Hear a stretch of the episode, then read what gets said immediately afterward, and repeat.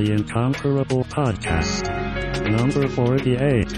July 2011. We're back on the Incomparable podcast, and we hope you liked our recent two part epic about Star Wars. We'll try to get to The Empire Strikes Back soon, we promise. But now we're going to talk about the just concluded HBO series, Game of Thrones, based on the series of books by George R. R. Martin. And before we blow the spoiler horn, what we're going to say is we're going to talk about the first season of Game of Thrones on HBO, the first 10 episodes, and we're going to, related, talk about that first novel, A Game of Thrones, by George R. R. Martin. We're not going to talk about what happens after that first book after the first season of the show. So if you're riding along with the show or the first book and you don't want to know what happens, this should be a safe zone for you. We're not going to try to spoil you.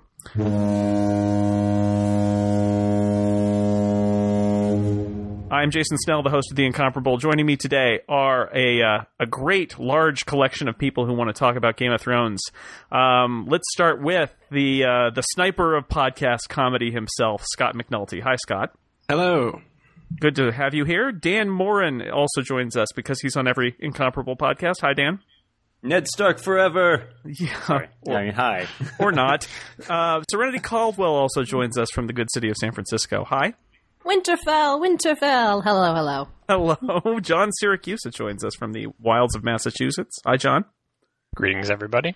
And a special guest making his first appearance on The Incomparable, Monty Ashley, who recapped Game of Thrones for the website Television Without Pity and also a college friend of mine. Hi, Monty. Hello. Welcome Are those to two twins? Which two? The twins. the twins? No, they're not. No, they're not. What they're, a twist. That would have been awkward. They would, but they, would, they did horrible things that twins should not do to one another. That would be well. We can't have spoil the future episode when it's revealed that no, they're twins. Sorry. Um, so so uh, I think that the one of the pressing questions about this show from the beginning, from when we heard it was going to come on, was how would you adapt this novel, this kind of sweeping, in some ways intentionally unfilmable novel, i- a- and turn it into a TV show. Now they had 10 hours to do it instead of a 2-hour movie, but still there's a lot of stuff packed into that book. There are a lot of there's a lot of backstory, there are so many characters. So, uh, you know, first off I'd say what do you guys think about how they uh, first first actually let let's take a survey here. How many of you have have you all read the book? Indeed. Should raise our hands. Yes? Yes. Yeah. Well, my hands Yes. I have not read the book, Okay, so John Siracusa as our control control subject. such as I could be. All right. So so for those of you who have read the books, I'm curious what you think about how the show handled adapting the book and if it did a good job or if perhaps it even surpassed the book in some way. Let's start with Monty. I thought the show was actually better than the books in that I didn't like the books at all. The books I felt were long and rambly. I felt I had read 3,000 pages and I was not invested in anything that was happening and I didn't care who died next. Whereas on the show, even though I'd read the first book, I couldn't wait for the next episode to see what was going to happen. And I think part of that is because it the show is a lot less vague and you can actually see what's happening with different characters when you did the spoiler horn, right? Yes, the spoiler horn has been fired. When Ned died, we actually got to see Oh, there it is. Whoa, whoa, whoa. Wait a second. not Ned Stark, a different Ned. Oh, yeah. Ned Flanders. when Ned Flanders Whoa, died, whoa, whoa, oh, wait. Sorry, damn. Spoiled the Simpsons now. When Ned died, you could see how everyone reacted. There's no vagueness about whether Cersei wanted this to happen. You saw her freak out and tell Joffrey to knock it off. And that sort of thing I, gave me a much better feel for what was happening on the show. Right, I see that. Um, what is uh, Ren, Dan, Scott? What do you guys think? Definitely. Well, I mean, you get the the picture very clearly that uh, Joffrey is basically going off his rocker and being like, "I'm going to just do this and screw whatever my mother has arranged," and you get that in an instant, which is I'm the great. king. Ha ha ha. Yeah, and the What camera angles little- are great. Well, I- I, I mean, I think you know, by by necessity, they had to cut a lot of stuff down, right? And they sort of trimmed it and and honed it to a point, I think, which works great. I mean, like television, you know, movies and books are obviously very distinct as genres. There's things you can do in either that you can't do in the other. Um, but I think that they, you know, they they took what would make a good you know a good television show out of the book. And and as such because you know it is still a huge investment obviously in time. It's 10 hours. But it, feels in some ways less of a uh, a time sink than than reading a, a multi-hundred page book and i say this as someone who likes the books and thinks that the books did a good job for for for the books that they were in that you know this is sort of an epic fantasy series. And as someone who enjoys reading those um, i thought that it did an excellent job with that. But also you know it's hard to walk that path of of adapting such well-known source material, and I think they did they did a quite adept job at it um, for a variety of reasons. Scott? Well, I think you know the the kind of people who read giant fantasy books are the kind of people who want to revel in the details and you know know about all the history of the houses and all that crap. And the kind of people who I say crap lovingly. Uh, the and so when you're you're developing a show, uh, you just have to cut to the bare bones, right? And and just boil it down to the essential plot points. And if it's on HBO, add naked people, and you're done. And I think they did that. Yes, accomplished. Well, I- I think um, in reading one of the interviews with George R. R. Martin, he talks about how, in some ways, this was. I think I mentioned this in our podcast about the books. In some ways, this was his take on something like a historical event like the War of the Roses, and and in, in watching the TV show, I almost felt like what we were seeing was the the source material was like a history book that had lots of detail. And that then the people come in and say well that's the story. That was the history. How do we tell a tv show based on this? And and so it did get simplified and and clarified in some ways. And and i do think that was successful and it's the same way that you know you take something like like Lord of the Rings, right? Which is again has this incredibly you know deep, rich history behind it. But ha- you know, history doesn't always make a super interesting movie or TV show. You say that now, but you just wait until Peter Jackson does the Silmarillion. Oh man, I'm on the edge of my seat. Maybe I'll finally finish reading that book and finish my eighth grade book report. Um, but I, you know, there, there's something to you've got to change it. It's got to be a, a little more uh, cohesive. The, the narrative structure has to change a little bit because you're building for these acts and these individual episodes. But you know, overall, again, I think they did a great job with it. And I, I you know, I, I want to tip you know a large part of my hat to the the casting, which is just and HBO has shown themselves to be just awesome. Whoever their casting directors are, they just they are great across the board because they do such a, a, fantastic job of picking the right people for the part. And there were so many cases in this where you know, having read the book and pictured a character a certain way, even if it wasn't like exactly hundred percent right, you you look at the characters and be like, yep. Yeah, that's basically what that guy looks like. all right we'll, we'll Um, get back to the casting because i do want to talk about the the actors in this. But first i want to go to our control group john siracusa who did not read the book. Um, my wife also didn't read the book and it was fascinating to watch her and occasionally i would explain something but generally you know she got it. She you know like like watching the wire or something like that you know not to compare it to the wire john easy easy but it, it's like that in the sense that the first few episodes they're getting revved up and it's a little bit slower and there's a lot to digest and by the end she was really satisfied with it so john you know how about you how, what was your take on it not having read the books You know, just because you didn't read the book doesn't mean you can't tell if it's a good adaptation or not. I was thinking about this when I was watching it. well you, you the- may be uniquely uh, able to tell us because you didn't have to deal with the book Well, well, here, here, I'll, I'll give you a system. There's two ways you can do uh, time elapsing in uh, in a story. You can do the big jump where you show the, the little kid and he has some trauma experience when he's a child, and then you jump forward and he's like a young man, right? That's the big jump thing. dissolved to he's Right. now a teenager yes Or you can do the small series of steps with logical connections between them. Bad adaptations happen when they they're in that middle ground where they have to cut stuff out of the book, but it's not long enough to be a dissolve, change scenery, and now he's a man type of thing.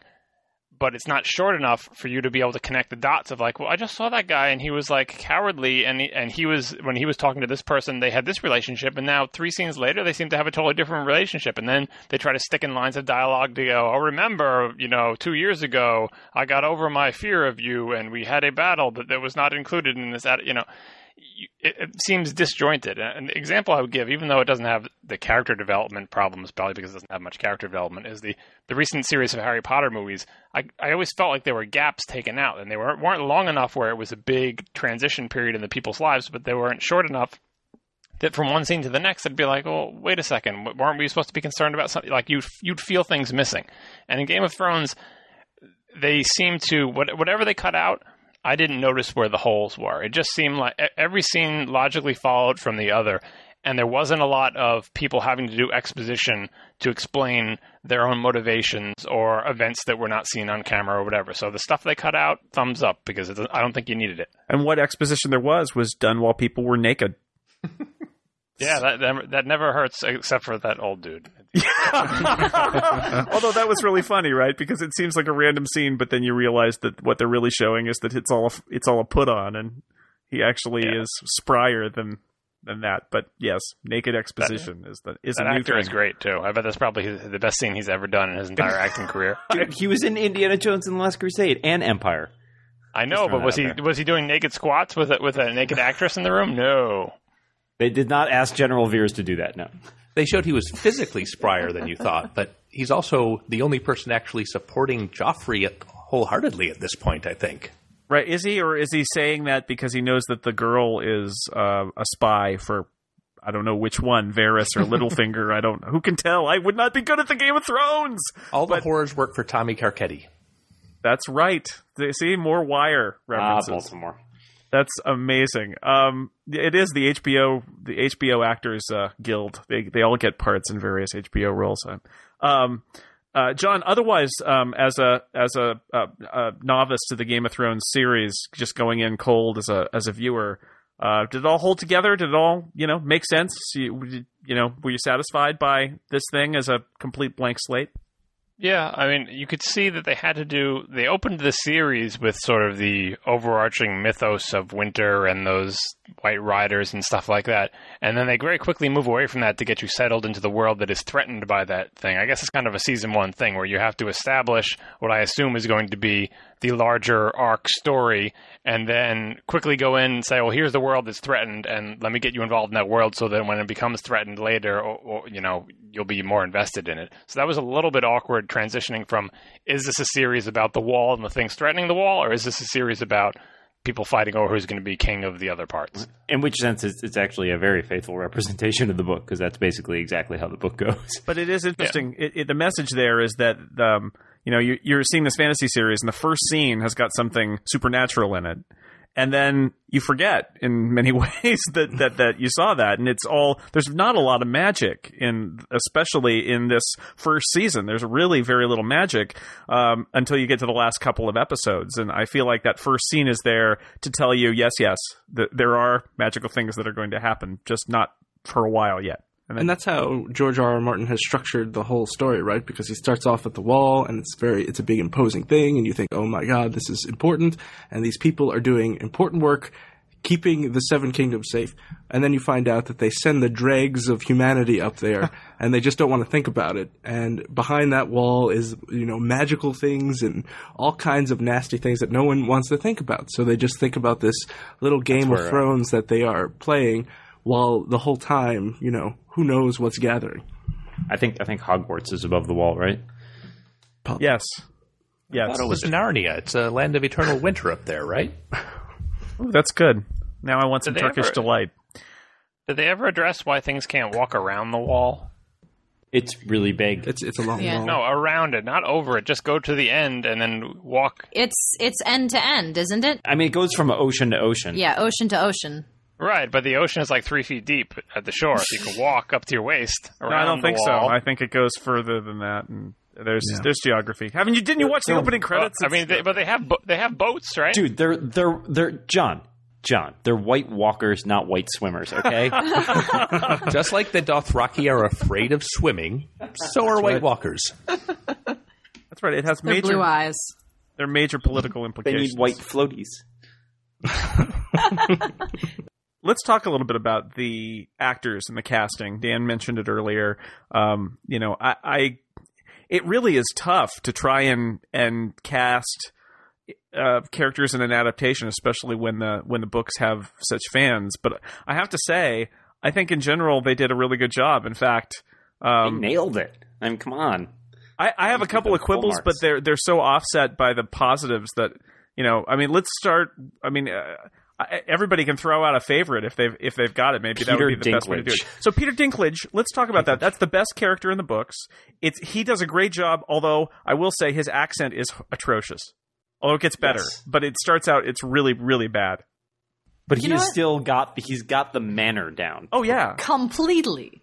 great character, and he does he nails it. He does. Other than the accent, which I feel like even by the end of the series, I felt like he was better with the accent. That he he had to struggle with that a little bit. But uh, such a great character and perfect casting. Right when I heard that he was cast, I thought, "Whoa, that's it." And Tyrion Lannister is just. Uh, you know that's just a fantastic character. So that was that was yeah that's like an A, grade A. His, his speech in the Eyrie, especially. His entire, you know, I am going to confess to my crimes. And just the way he drew that out and played it so specifically was fantastic. It was like a weird Perry Mason episode where, except the judge would have to be nursing a, a, a nine year old on Oh, at, at the bench or something. That was that was creepy. I saw that episode of Perry Mason, man.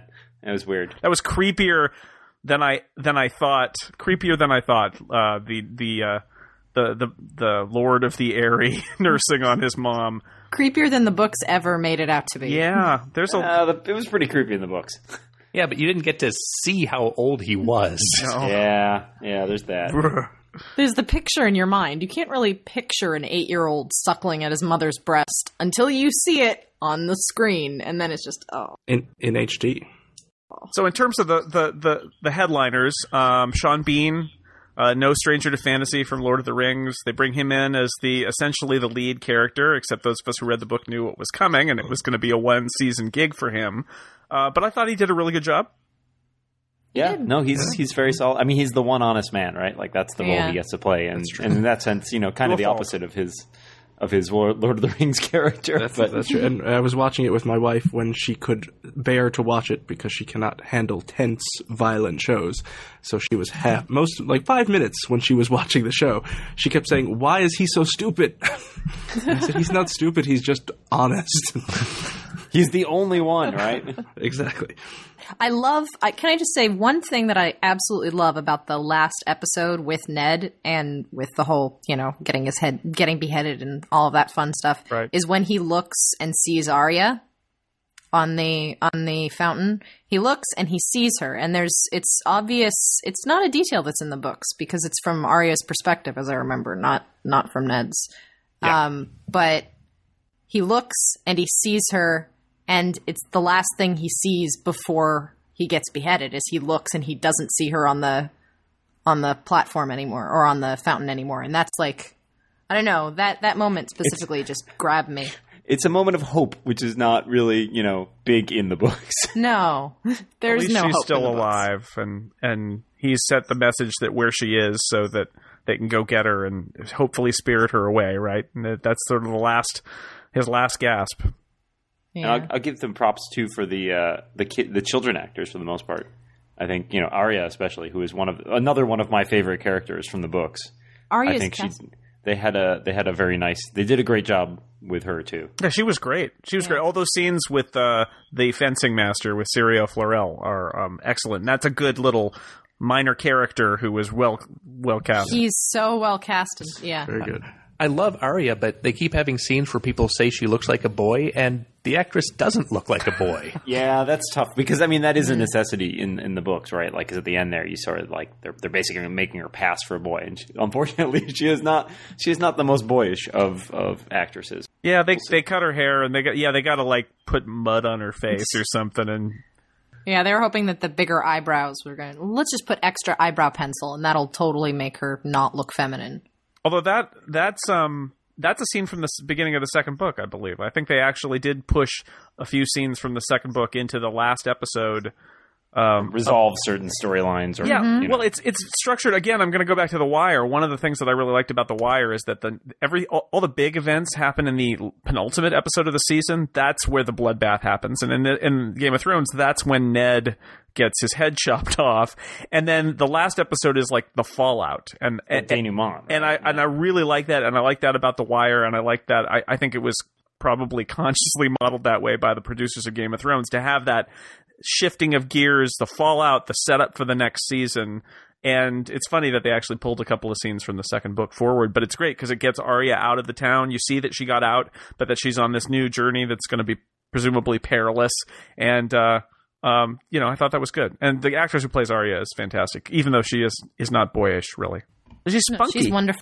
The actress who plays Sansa is Okay. actually quite good too. So let's talk about Sansa. Sansa is an annoying character in the book, and she's, She's an so annoying annoying. character in the TV show. Although my wife was just telling me um, before we started recording this that the last couple episodes, you see that the actress who plays Sansa has some skills, and they give her some things to do, and and she does a good job. But she's playing such an unsympathetic character up to that point. She's playing an unsympathetic character, but at the same time, I mean, she's playing it so well and so to the point where it's like you you just especially in the scene with Joffrey in like what is it episode 7 or 8 when he comes to apologize to her and that whole where she's being just a complete bitch to the to the septa that that combination of scenes it just shows you know her range Well, and she she gets some growth in at the end too, right? There's that mm-hmm. brief moment in that in the last episode.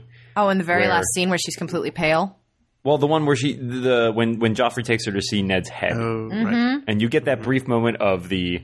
I mean, she basically contemplates like throwing him off the the the bridge, right? yeah I could And grab so- him and jump off, and we would both be dead.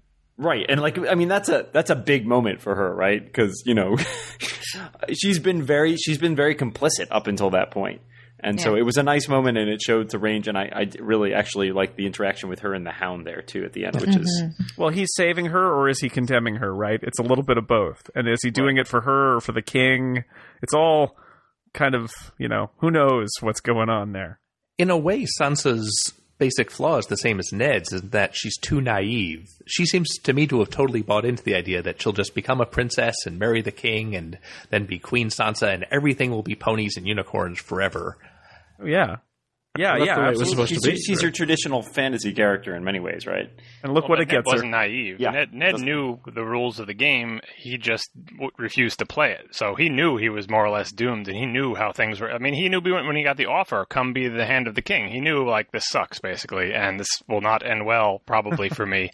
But he does it out of a sense of honor, and everything he does when he's there, he does out of a sense of honor, even though he knows full well how badly it's going to go. Whereas Sansa really has no idea how the world actually works. No, there's a great line where she thing. says to Cersei that she's going to be a queen like her, and it's like, oh, honey, you're not going to be a queen like her. I think she just doesn't know what property she's in. on uh, on Sansa and the casting. Uh, the, not having read the book, the interesting thing about the casting was that very early on in the the episodes, I was trying to determine which one of these characters are, s- are am I supposed to be sympathizing with? Like, which are the good guys and bad guys, more or less? You know what I mean? Uh, and a lot of it had to do with the actors. So, for example, uh, Tyrion.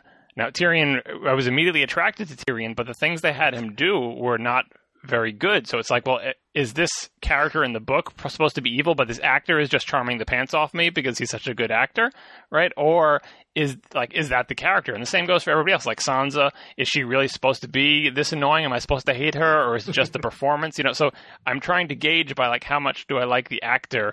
Uh, is does that mean that this character is going to be a good guy in the stories? And that was a fascinating thing. And it shows that the characters aren't cut and dry. Like you couldn't say good guy, bad guy, bad guy, good Right. guy. Everybody has their own problems.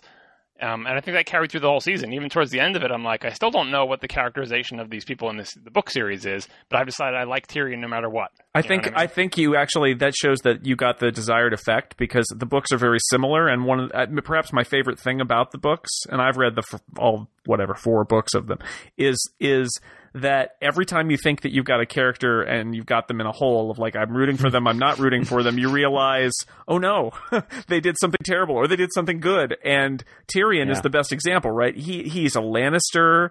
He does these he, you know he does these awful things but at the same time he's funny he's smart. You get the sense that he's sort of doing terrible things out of family obligations too um, like like Ned in some ways, and I think that's the strongest thing about these these characters in this story is that is that it, it's hard to pigeonhole them as good guys and bad guys.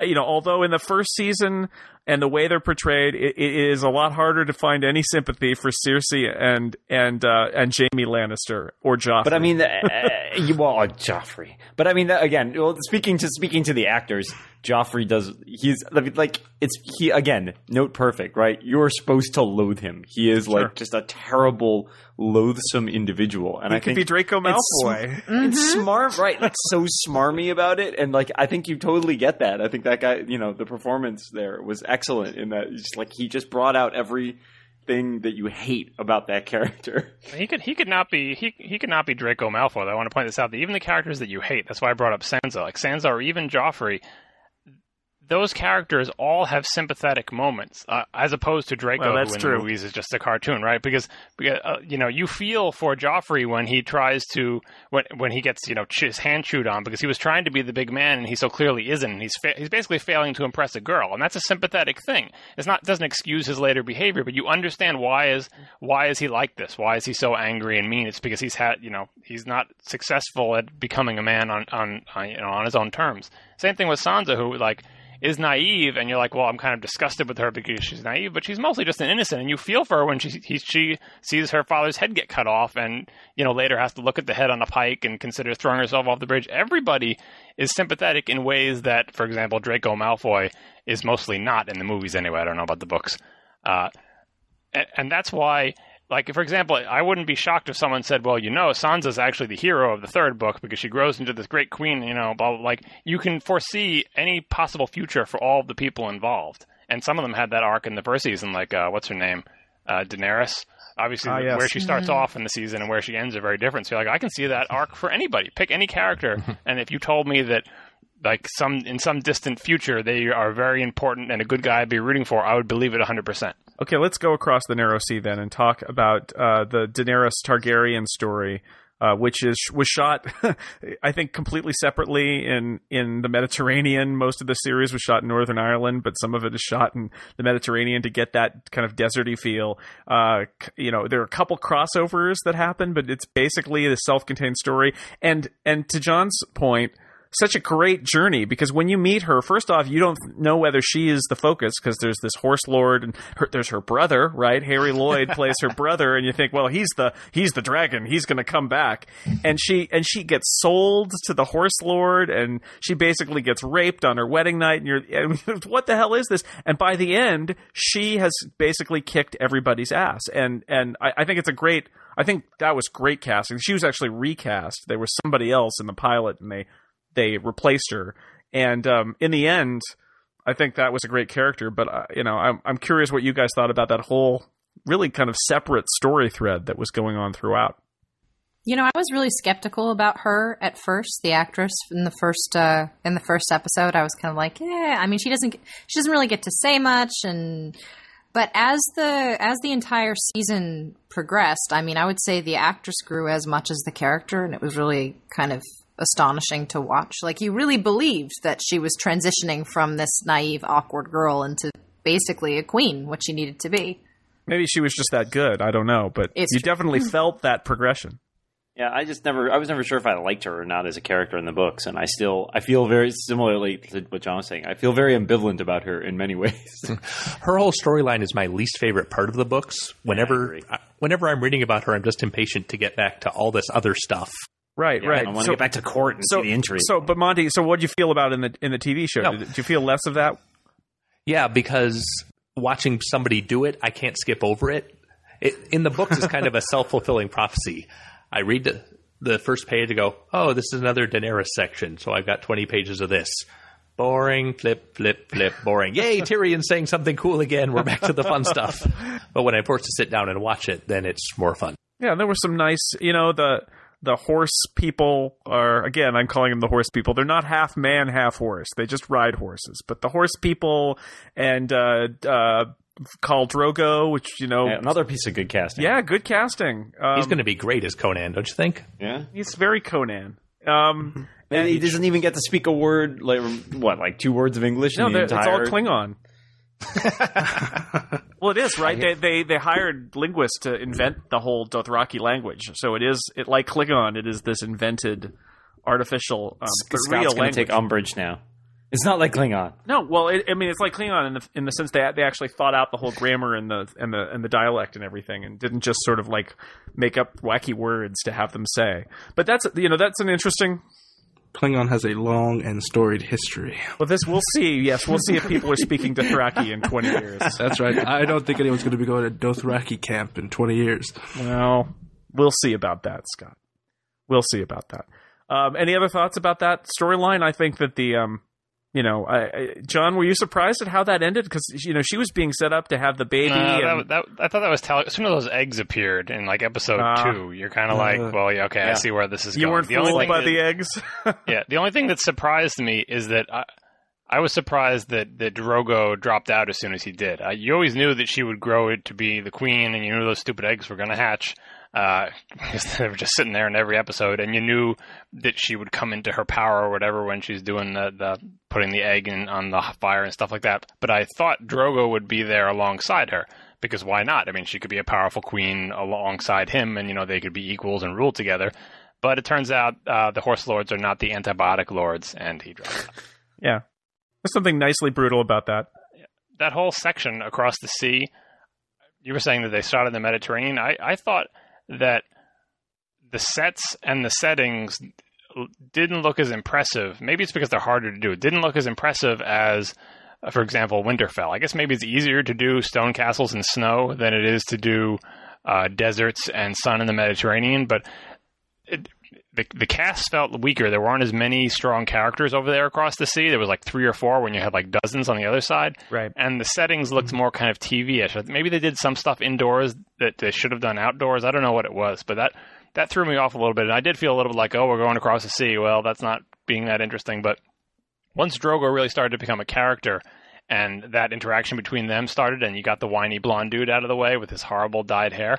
Uh, then the across the sea stuff started to pick up, and you know, and and it's I did like the fact that it was this other. It was like it was taking the place of the wall. It was this other thing that's an existential threat to the games that are going on between the, the, the people who are fighting in, the, in their little circles. So you've got the wall, which we don't talk about much, but we have hey, there's these dudes across the sea, and they're they're the outside threat that you have to worry about. And the only people talking about them is the uh, what's his name, the bald dude in King's Landing. He's the only one who seems even remotely concerned that these guys are going to come across the sea and, and kill them all. Right. I, I that's one of the nice things about the setup, right? Is it's this multipolar world. It's not as if they're two, cl- t- you know, the, the the the people in Westeros are going to clash with the people across the sea because then there's the wall and then they're fighting each other. And it's like, ah, what's going to happen? Who am I supposed to even pull for here? It's a mess. Rooting for the dragons. Yeah, go your team dragon. Go All right. dragons! I'm Team Dragon. All right.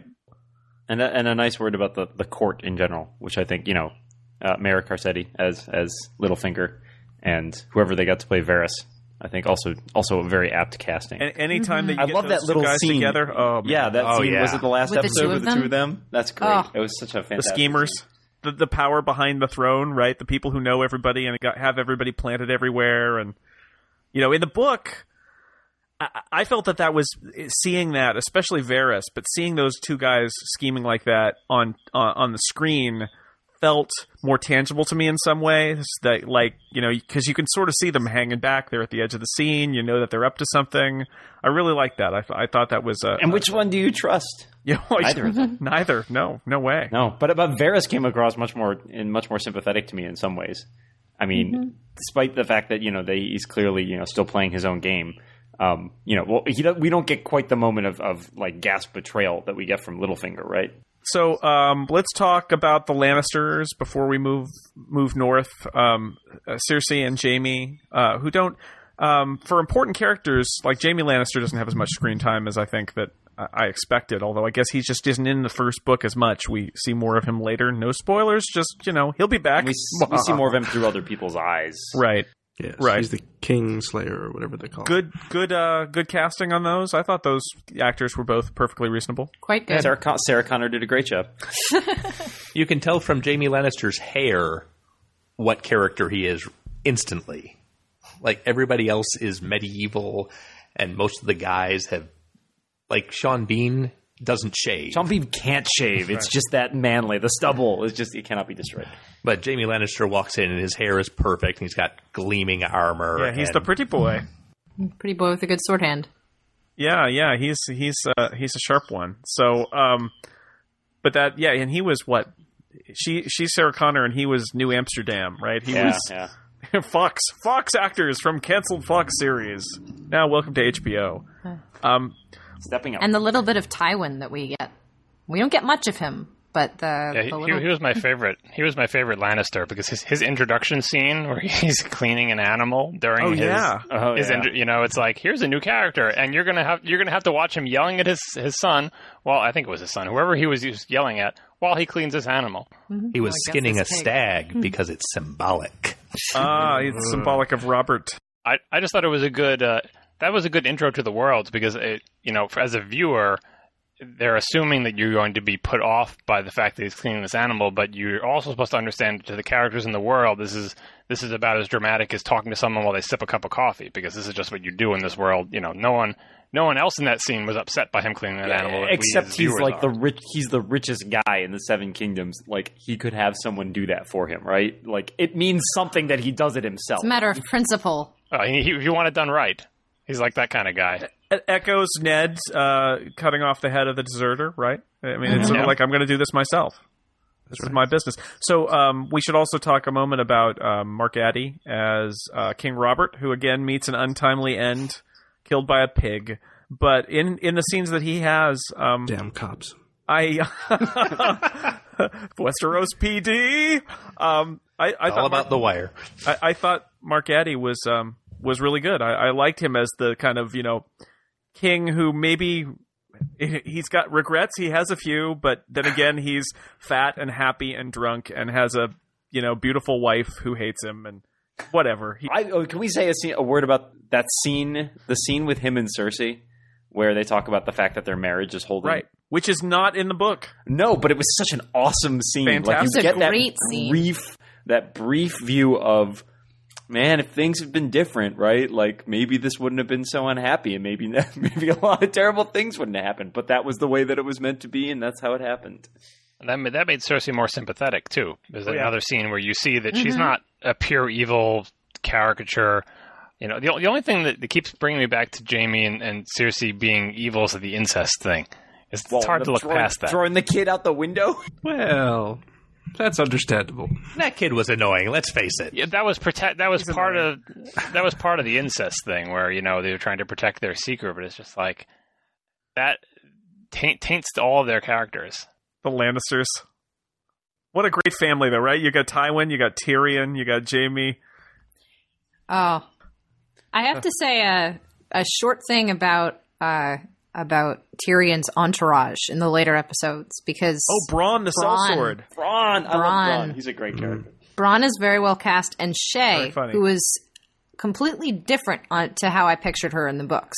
Completely different personality, completely different look, completely different type. So I was very kind of taken aback the In first the time. books, isn't she more of a just kind of along for the ride? Tyrion is is fond of a of a whore, and I, that's how I read in the books. And in the in the TV show, she is super sharp. Mm-hmm. Well, I mean, I think you get to some some extent that she's a little bit sharp in the books, but she seems uh, foolish in a way, where it's more she she read to me in the books as more of like a California Valley girl of horrors, right? Where she's just like, I want pretty things, I want to be, you know, etc. And in actuality, in the t- the television show makes me love this character. She's more like a college professor of horse. Yeah, exactly. no, but I, sometimes I think that there's some depth that, that, that you that the characters in the t- in the in the book series they, they grow over time and you, that you have these unexplored depths. But seeing them on screen, I think the producers almost have to make the decision to show some of that stuff up front because otherwise it won't make sense later as Absolutely. they as they grow the depth. So they're like, we're going to show that she has depth up front because we can't do it later. We got to do it right now. Well, a- and you get the idea that she needs to be a, a- at least somewhat sharp in order to. Why would he bring her? Tyrion's? Yeah, to catch Tyrion's fancy in the way Catch that, his eye, that yeah. she Right. Yeah. Because he's a super sharp guy himself. So far on the show, I'm not even convinced Shae is a whore. She hasn't said she was. She denied everything Tyrion said about her. And all we know is that Bronn took her from someone else in the camp. Oh. Right. That's okay, true. that's true. She her she's sort of mysterious in that way. She's a, she's an independent businesswoman. She is right. she's hey, she's just she's out there staying alive, right? It's a tough world out there in Westeros. That scene where they're like the let's play the truth and uh, the truth game where I where I determine things about your past. That's not a scene from the books, as I recall, and that's fantastic. Yeah. No, they Like- they as as the series got going too, you felt that they got more confident in taking some liberties that actually served the story better. Yeah, I mean, like that whole scene with Renly and the Knight of Flowers. I think that was really. you know, there, there's whole pages on the on the on the Game of Thrones wiki about speculating about the sexuality of Renly and the Knight of Flowers, and and the, and then in the, in the show they, it's they like shot that one down. so it's like well, actually we can confirm that with sound They- but they effects. don't. But they don't have Raff the Sweetling. they don't. Hey, Sorry, sorry. He's coming next Call year. back. Watch Call out, back. Ralph the Sweetling is going to be in there. Um, yeah, so let's move north. Let's go to Winterfell. Um, virtually, of course, because Winterfell is made up like the rest of these books. But let's sh- let's shift the scene and talk about the Stark kids, and we'll talk about Catelyn too. Any thoughts about how uh, the Winterfell stuff played out? Poor Bran, he's broken.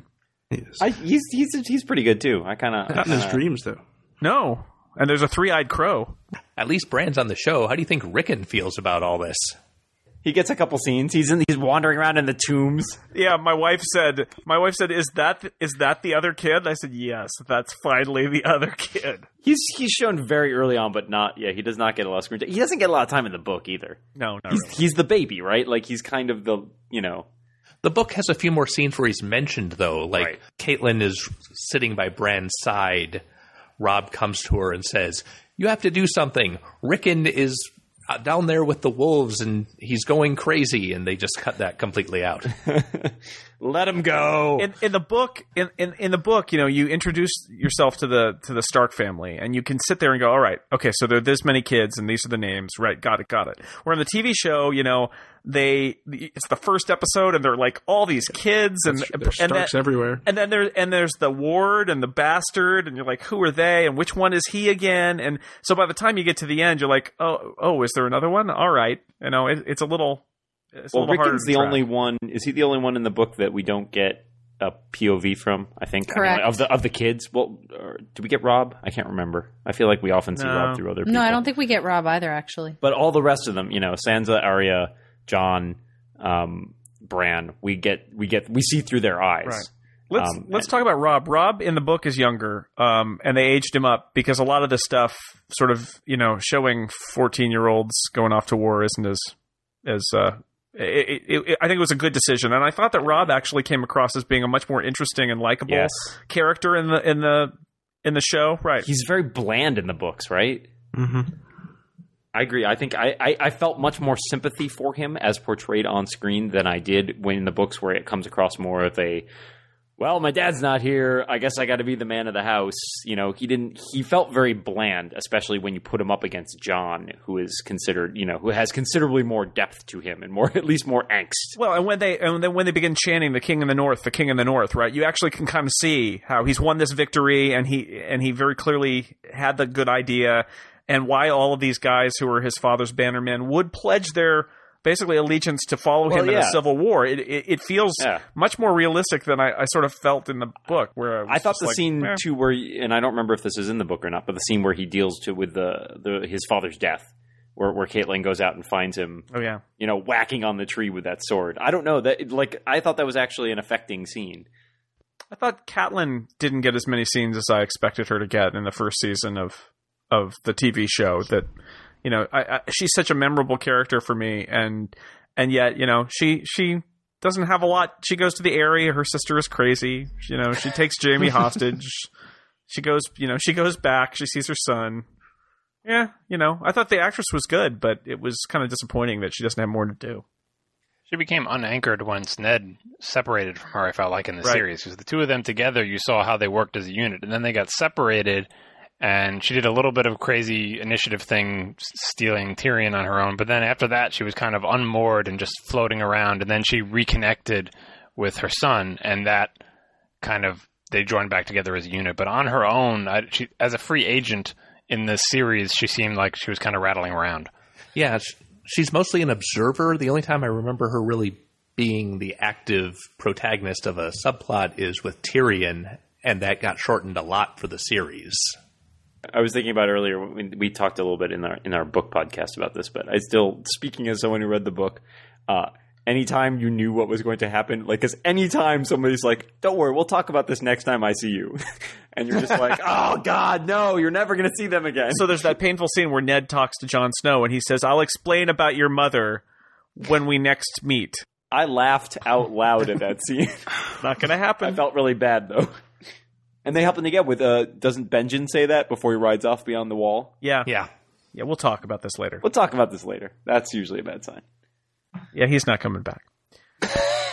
so so let's talk about the wall, right? So the wall, first off, I thought um the way they portrayed it was really you know, they showed the wall, right, which is this hard concept in the book. It's enormous and it's kind of an impossible thing and how could you ever show it? And and you know, by golly, there's a gigantic wall. There it is. A great wall. A, That's a- okay. a great ice wall. It's all right. It's all right. I seem better. It's such a such a unique setting. I like and- I like the elevator. I like the elevator that they go up and the the tunnel, the way they portray the tunnel going through it. I don't know. It's it feels it feels realistic, although maybe a little bit like like Ewoks built it. That elevator is operated by one guy pushing a stick. They can't put a donkey on that or something. It's called mechanical advantage. too cold. They've discovered it in this Exactly. world. Too Donkeys cold. Uh, it reminded me of the the elevator from the Wise Man's Fear. Speaking of, of the book, you know they had that big wall they kept going up and down with the, Oh, the yeah. horse cars Yeah. and stuff like that.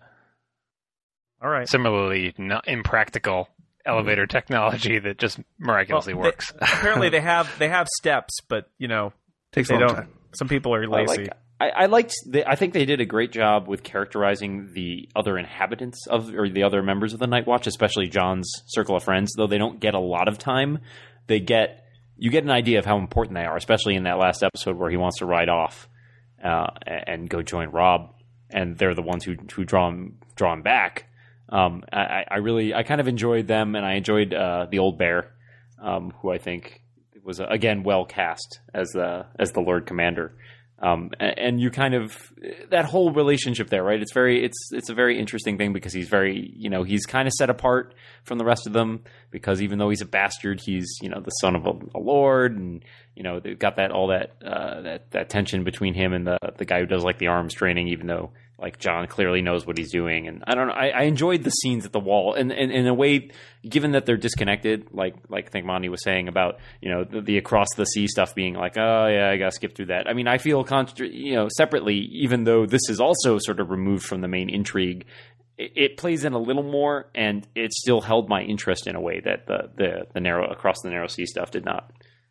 the whole concept of the Night's Watch is the place where, as was said earlier, the dregs of the of the culture get get dropped. I think it's interesting that the you have these younger characters who get sent there for various things that are you know they're not hardened criminals. They they are bastards or unwanted Poor children. Sam Gamgee. Yeah, I mean Sam, Tarly. Tarly, Sorry. he's totally different, Sam Well, not Sam Wise. Yeah. How could you possibly? right? And so they're the ones who they're the ones who um, we come to like because they they're not the the the dregs of the culture. They're just down on their luck or made a bad choice, and and now here they are. And Sam's a great character, uh, so great they you know took him from Tolkien and ran ran him right, right back in. Jon Snow is my favorite, I think, character in the books, and so um, I thought I, I thought he was I thought that he was handled pretty well and is sort of appropriately not getting it at several points, like when he's ma- named the steward for the Lord Commander and is all upset about it before his friend says, "Dude, th- you're being groomed, right? You you know that, right?" No, he's not that smart. He's like, Most he's a of the people on this show could do with some pretty. grooming. yeah, comb anyone? See though, he's still too. He's still a little bit too too pretty. His hair's all. It's still like him and Robb both a little bit too, a little bit too pretty. It's it's the wind swept north. It it makes their their hair. Their hair's just naturally curly, okay? Also, so um, John, did you get that the uh, commander of the Night's Watch at the Wall is the father of um, Daenerys's uh, knight who helps her out and prevents her from being poisoned? I did not get that from the, Uh-huh. show. But I was I was going to mention though. Speaking of the uh, the guys in the armor, basically uh, big men in armor. You've got Jaime. You've got the the captain of the king's guard who fails to protect the king from the boar. Uh, you've got the guy at the the the night's watch, the head of the night's watch guy. All those actors And whoever designed the armor did such a good job because those guys look like old timey, regimented military men who are completely comfortable in their armor and look larger than life. And uh, three entirely different sets of armor and three entirely different characters. Uh, but I thought that the design of those people, those are possibly the best traditional looking knights I've ever seen. They didn't look like a bunch of people wearing awkward knight armor, and they all look bigger than life. Maybe because they are bigger than life. I don't know how big these guys actually are, but they look big on the screen. You know, they're like giants, um, and then everyone else look like boys, especially you know the other the Stark boys and everything, who probably are big men in their own right. When next to these other men Oh, yeah. looked like boys. You know, that was a, a great bit of casting, great bit of set design, and those characters like they never, hardly needed to say anything. They just needed to just walk on into the room and have a gruff expression. Sir Barristan I really is like such that. great. I love I love his last scene when they when they make him retire. He's just like, yeah, you know what? Screw you. Yeah. Oh, you're gonna get a castle? No. Yeah, I, I was hoping he would kill all those guys in the room instead of just say it. You know, because at that point I was like, sure, he's gonna go out swinging. I'll, I'll kill all these guys. he lives to fight another day instead. Yes, don't Poor worry. Sir Barristan. Baristan the Bold. Okay, well, so we've we've taken our little virtual tour. Um, north of the wall, there lies nothing. I'm sure there's nothing interesting north of the wall. Probably not. There's the wildlings or whatever they call them. You get that one who becomes a character. Yeah, we have a couple of wildlings. Yeah, the uh, chick from Harry Potter. with the same haircut. Yeah, they they they make a, a real effort to have her look as scraggly as possible too. She she kind of she she came around a little bit fast for me in terms of the like you you made me a prisoner or whatever, and then like I don't know, I felt like there was a little more time in the books developing the relationship between her and Bran before we go from like your buddy tried to kill me to I'm going to carry you around on my shoulders. like they're going to trust this this girl.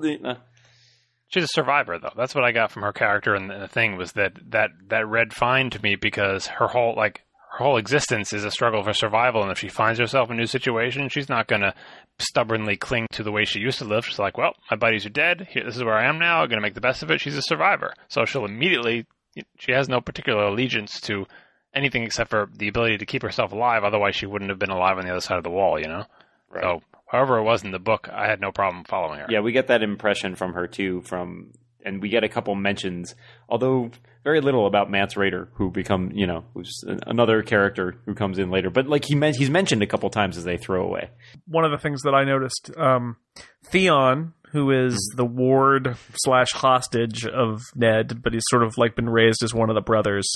He goes to the village outside of Winterfell uh, to to do some expository dialogue with a whore, because that's what you do in As you do. Westeros. Yes. as you do and um and then and there's dialogue about the whore and he talks to Jon Snow about her because she's a redhead right and then and then she declares that she tells Theon she's bailing out and she's going south and then like she keeps she keeps showing up it's like a running gag it's like there are really only eight whores in Westeros and they have to move They're around Really and- tired. Yeah, you never you never sang the Eight Whores of Westeros. It's an old drinking song. I felt bad for her because she was apparently the very best whore in Winterfell, but as soon as she got down to King's Landing, she has to get fake orgasm training. yeah She's Yeah, That's like What- going to university, though. She's going to. She's. It's an advanced education. she's she's uh, she's come, been called up from the miners. It shows how b- Exactly. backward those Northmen are. They really Oh, are just yes. clueless about that. Did, did how did people feel about? I mean, it's an HBO show, right? I mean, how did people feel about the uh, the uh, the sex position or the sex in general? Don't watch this show on a plane. as I was trying to do. Yeah, I had that No. one. I had that one episode where where Littlefinger is, is teaching, you know, coaching them and, and expounding on his whole history and why he's so great and everything. And I'm sitting there on a plane. I like I like putting that window behind a bunch of other windows so I can still listen to the dialogue and being like, all right, is it over yet? But I really want to watch the show. Yeah, this is not that kind of show. I mean, it was it's it's strange somebody trained with uh, you know c- standard commercial TV. You get to those scenes and you're like, all right, okay. But I mean, it's it's it's it's you know the book is not does not shy away from that No, either. Doesn't. mean, obviously, you know, it's the books are pretty graphic, um, but And they did use those scenes for other things, right? The, the scenes generally will inform a, about a character or explain something about the world. Yeah, I was gonna say the scenes were not very erotic. They were all because they were talking or doing some sort of plot point or it was like a rape scene or something like that. They weren't love scenes, you know? So even though there was lots of nudity, it was mostly it was about as off-putting as the violence, you know? And matched up with that more or less. Of people being ex- people having their bodies exploited, people being attacked with swords. It's all kind of of a piece. All right. Good I would say like the, the only love scene they had is like maybe Ned and his wife in bed before he was going off to King's Landing. You know, the only actual relationship where there was any affection, mutual affection. You know, and all they did was just lay there. Drogo and Daenerys had a reasonably emotional sex scene at one point. I guess so, but this kind of like their relationship is founded on on not a on not a solid foundation. Let's say, on her on her being sold. yeah. You can say it. And I assume that you know she she figures out how to be a wife to this strange, mostly evil guy, and I'm assuming she's flowering into a strange, somewhat evil queen dragon woman thing. So she's not. Was, it wasn't really That's the, a, that's the name of the second book. yeah, queen dragon woman thing. Yeah, that's the best one, really. You don't want to read the one after that because, like Monty said, halfway through, you're like, "How long is this book?" Um, I, I think that'll be two seasons if they get to that. I think they've already confirmed that that will be two seasons, and Yeah. book four will be two seasons. But Then I'm a little worried about how old these kids are going to be once they get to where the books are now. Like Arya can't keep passing as a boy. I'm a little worried that George R. R. Martin, if he takes six years to write every book, then they're gonna run out of material. He may just stop writing the books and just write the last season himself and then adapt it. There we go. What about the dragons at the end? Uh, John talked about it a little bit. Uh, how did that conform? That's the big moment at the end of the book, and it's the big moment at the end of the season. So how did that? How did that work for you guys? There were some CGI dragons, you know, and It wasn't as weird as it was in the book. well, they're, they're not nursing on her, right? Yes, that was the that was the weird part. I was surprised. I kind of wanted it to be as weird as it was in the book. Well, this way they got to cover up certain parts of her body. barely. Yeah. The strategically placed dragon. I will just hold this dragon in front of my crotch. No reason.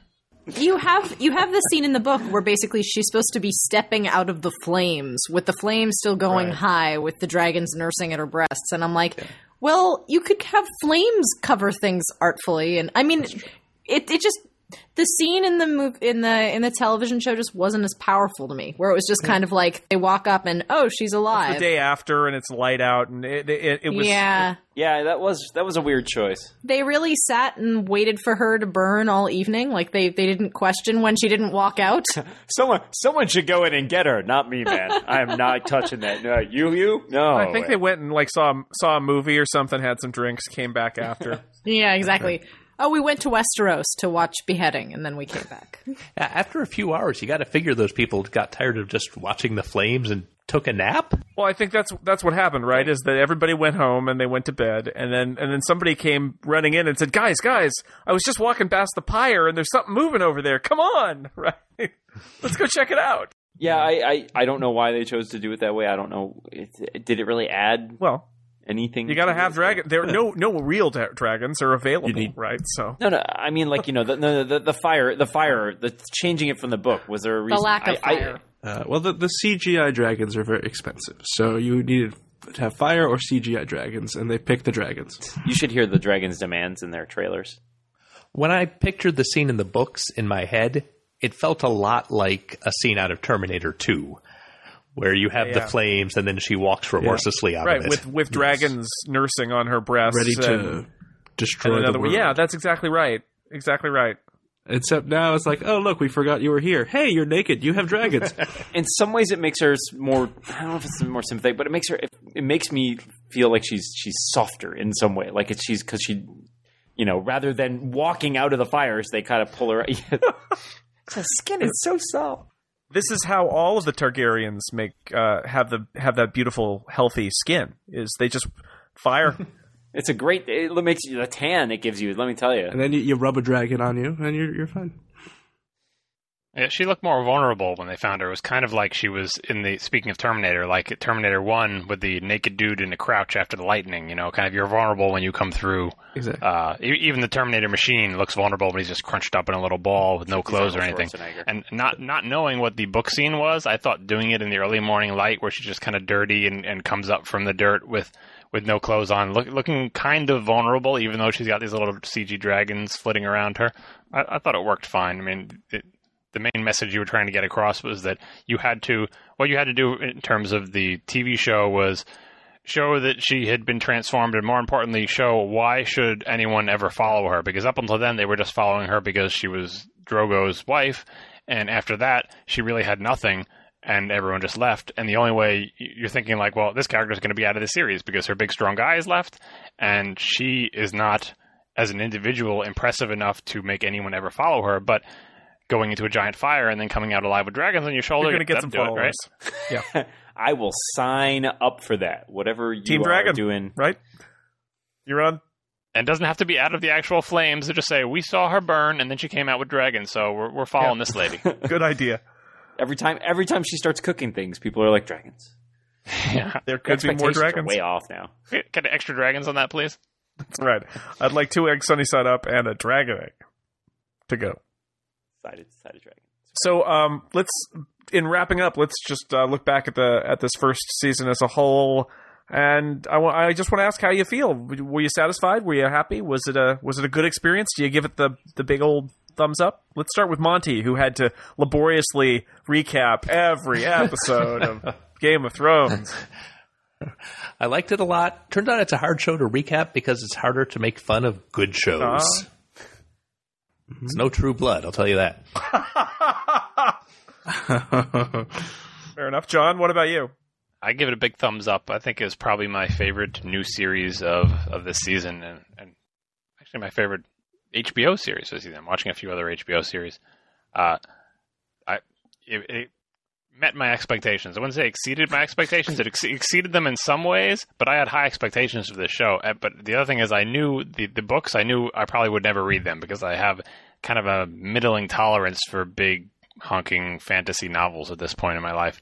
Uh, and I probably would never have read that, but I say if they're going to make an HBO series, I trust these guys, and the actors look great, and I feel like they'll make it into something uh, compelling, and they did. You know, some some things were better than I thought they would be. Other things w- were, uh, you know, a little bit below the the level of excitement. I, I thought they would be. I don't know why I thought this, but I thought there would be slightly less political intrigue and slightly more battling with swords. But overall, very happy. Big thumbs up. Can't wait for Right. season. Not a two. lot of sword battling, um, especially big battle scenes. They had some opportunities, and they instead they hit Tyrion in the head with a hammer.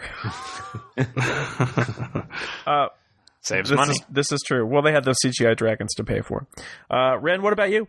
I loved it. Uh, I was very satisfied. Of the I think I was hooked pretty much by the second episode, and I'm very curious to see where they go with the second book and to see if they can kind of keep this ramping. Because I definitely like in terms of books. I think I started liking the series a lot more after I got through the first book. So I wonder if this trend will continue on television and if they will be able to keep up the budget and keep up the quality, especially as things get crazy. That, that's um, an encouraging sign for those who haven't read the books that you actually think it gets better as it goes. So Well, I'd say the Second second, book. gets better. I'm, I'm not talking about the third and the fourth. I like the. I, I actually like the third book, but I, I did realize at some point that it was a billion pages long. Dan, how about you? What's your verdict? How do I feel? Maybe a little hungry. Um, A snack? No, I, I, you know, I, I've been waiting for this show to come out for a really long time. A good friend of mine from college um, is not, you know, doesn't keep as much tabs on the, the television scene as say I do, but he loves these books. And so when I told him that they were making the show out of it, he would like bug me like every six months, like, like how's Game of Thrones going? And like, literally, it's been like four years in the making or something. Because I remember, you know, relay, every time I'd see a news thing cross my desk, I'd like send it to him. Look, they're getting closer. And so to actually get it here, it feels like, you know, you you worry that it's gotten hyped up too much. Um, and so I think I went into the first episode feeling a little bit like, eh, maybe my expectations are too high. And and you know, I I, I don't think I was necessarily hooked from the get go, but yeah, definitely by the by a couple episodes in, I was fully caught up in the story again, even knowing you know what's going to happen. Um, you know, it's been a while since I've read the books, and so it took some time for me to remember certain scenes. But like when you would get that I, that flash of like, oh man, I know it's coming, but still to see it played out in front of you um, and brought to life in such a in great fashion with such high production values, great cast, and all that, really, you know, it, I I gave it a thumbs up. I think it was it was well done, and I agree with John. One of my favorite series of the All year. right, and Scott, what do you think? Well, I have mentioned before on this podcast that uh, when I read books, I almost immediately completely forget everything about them. So I read The Game of Thrones a long time ago, and watching this show, I really had very little idea what was going on because I'm a moron apparently. Uh, and so it was. I enjoyed getting reintroduced to the characters, which is useful because the new book is coming out.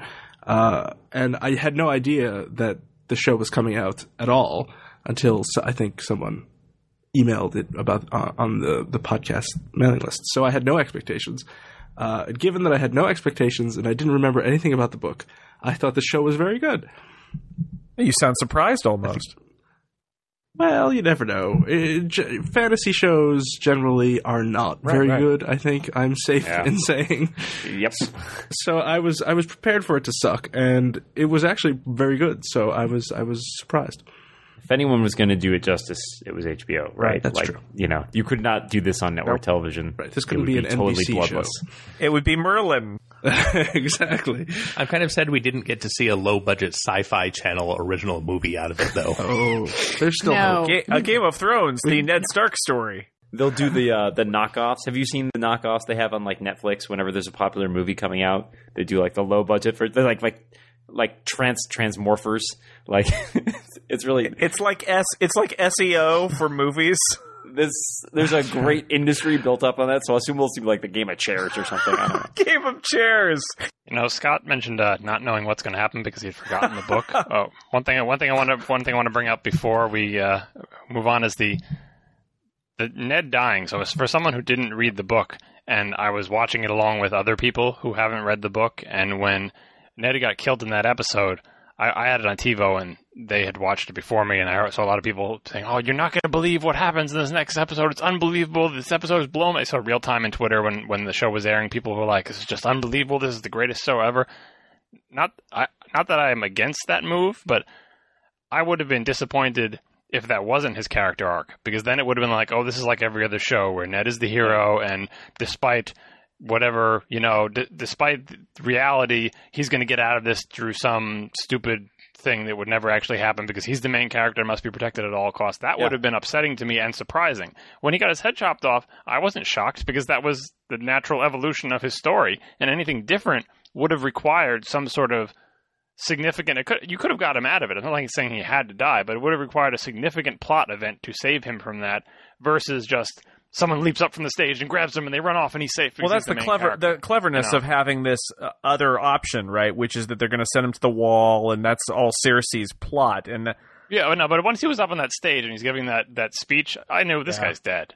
You didn't think Arya was going to cut her, cut her way through the crowd and No, I mean, I I thought she was. I thought she was likely to die too, because I, I- first of all, he's dead because Joffrey's not going to buy this. Like you could see, it, it, I just that was that ominous thing was in there. I was kind of, you know, you're hoping like, oh, I'm rooting for Ned because I really liked him because I did like his character, but you're like, no, because if they did that, that would be a cheat. And in reality, Joffrey's going to do that. And the second, when she's running to the stage, I'm like, oh, they're going to kill her too because she, there's no way in heck she's going to save him. Because I had enough faith in the show to not say, hey, Arya's going to go save him. Imagine if she had saved him, this would have been a horrible show. You know, she gets in there and she pokes people with a little stick and she runs off and they're saved. No, that then ever, ever, I would have been screaming. But I don't know what all the people who were shocked that he died were expecting. What did you want? That's how the book goes. So that's what happens in the book. They really changed that. yeah. The, my my aforementioned friend from college, who's who was the one who introduced me to these books, like that's how he sold it to me the first time. Like he described it, it's like so the you know this is one of these books, but it's not like fantasy books where people get into these impossible situations and then they you know they they, they get out of it in death defying ways. No, in this one they actually die, and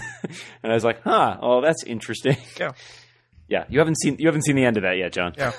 People continue to die. it's good. just like real Yeah, life. it's good. All right, so that wraps up our conversation about a Game of Thrones. Uh, comes back next year. Looking forward to it. Um, in the meantime, there are tens of thousands of pages of books if you want to read ahead. Um, so you, you you might be able to be finished by the time the second season premieres, but only if you're a fast reader. Anyway, until then, I want to thank my guests for joining me to talk about it on on the Incomparable. I enjoyed the season two, by the way. I thought it was I thought it was great. So I'm glad that you guys thought so too. Who, who asked you? Scott McNulty, thank you again for sharing your um, your strange power of reader amnesia with us. I do what I can. Who are you? No one of consequence. Dan Moren, That's thank you for being here. Pleasure.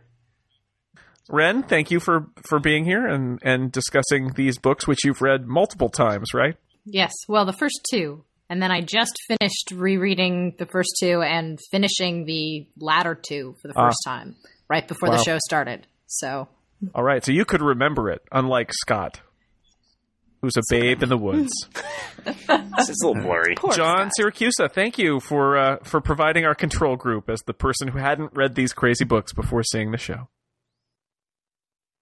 Thank you for not spoiling it too badly for me. That's we try not. That's what the horn is for. That's what the horn is for. If I remembered it, I would spoil to you. drown out the spoilers. I know that you would. Yeah, he would. I thought it was a You're I thought it was a. Scott is horn. Scott is evil. And a special thanks to our special guest, Monty Ashley. I'm so glad that you could be on the podcast with us. Thanks. It was fun. Uh, are you going to recap this series again next time? I hope to. All right. Well, look for that at televisionwithoutpity.com, right? Yes, indeed. Are you right. going to recap this podcast? Uh, Jason said some stuff, and then I tuned out, and I might have said some stuff, and there were some other people. That's like that. Uh, that's like our, our one star review on. On iTunes. Some people of a certain age said some stuff. For those for those of a certain age. well, who who forget books, for example. Right. Scott McNulty is 90 years old. That's why he forgets everything he reads. You look great, Scott. Whippersnappers. It's true. Teenagers. All right. Until next time, thanks to everybody for listening. Thanks to my panelists. Um, I'm Jason Snell for the Incomparable Podcast. See you later.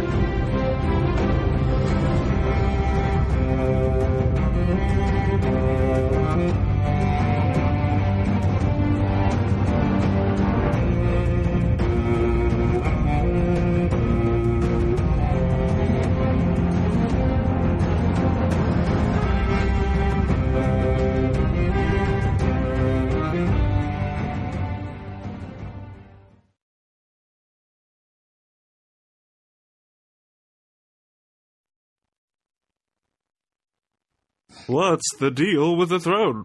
That's right. Who are the ad wizards who came up with this throne? What you know, I want I want a little padding back there. You know, Robert. I guess he's got enough padding that he wouldn't even feel it. But what kind of a stupid throne is that? Ouch! I know it's metaphorical and all, but I got to sit on this thing. At what point did they decide they wanted to make that throne? Did they have a whole bunch of swords in a back room? Extra swords. Well, they they accidentally got like a dragon, you know, Yeah. breathed on the armory, and they're like, "Crap, what are we going to do?" yeah, they this left the sword too close to the dragon. I know, chair. My theory is that there was a blacksmith who had a public uh, application for a public arts grant. And the king said, "You know, I got these swords that I took away from my enemies. They're not doing any good. Sure, I mean, so they, they it was before they realized the Mad King was mad. They would just like throw out stuff like, "I want a throne of swords," and people like, "I guess we better make one." I mean, he's the king and all. Later, has a you know, it's dragon. Crazy. yeah, when he asked for a throne of cats, they were like, that's "Oh, that actually he's would be a great sequel, though. Throne of Cats.